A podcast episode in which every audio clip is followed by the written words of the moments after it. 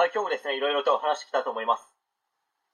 え今回はですね、勉強ができない人って2パターンあるんですよ。という話、パート1に関して、ま、ちょっと話していきたいと思います。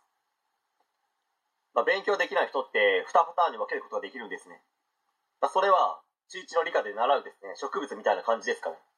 植物もですね、必植物と裸子植物に分けることができ、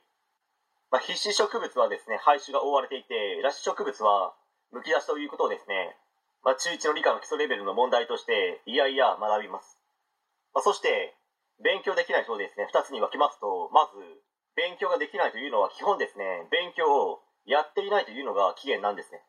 まあ、全ての勉強できない人の始まりです。まあ、進撃の巨人で例えるならば、始祖ユミルですね。まあ、勉強できない人はですね、勉強やっていないという場所から生まれてくるんですよ。まあ、ここで、勉強やっていない人をですね、細かくアメーバみたいに分裂させますと、まあ、1、勉強やっていないから勉強ができない。2、勉強やっているけど勉強ができないという2つの形になります。まあ、1の方はですね、本当にいろんな原因があるので、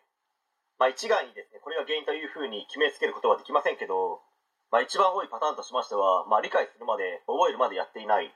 理解し、覚えたけど、忘れないように、反復学習をしていないという形が一番ですね、勉強ができないというものになるかと思います。まあ、劣悪な家庭環境で勉強どころではないという人たちもいますので、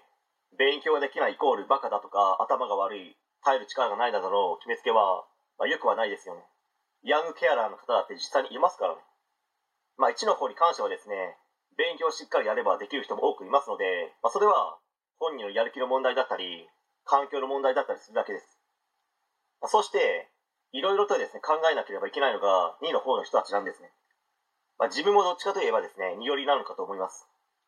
まあ、その理由に関してはですね、パート2で話してみたいと思います。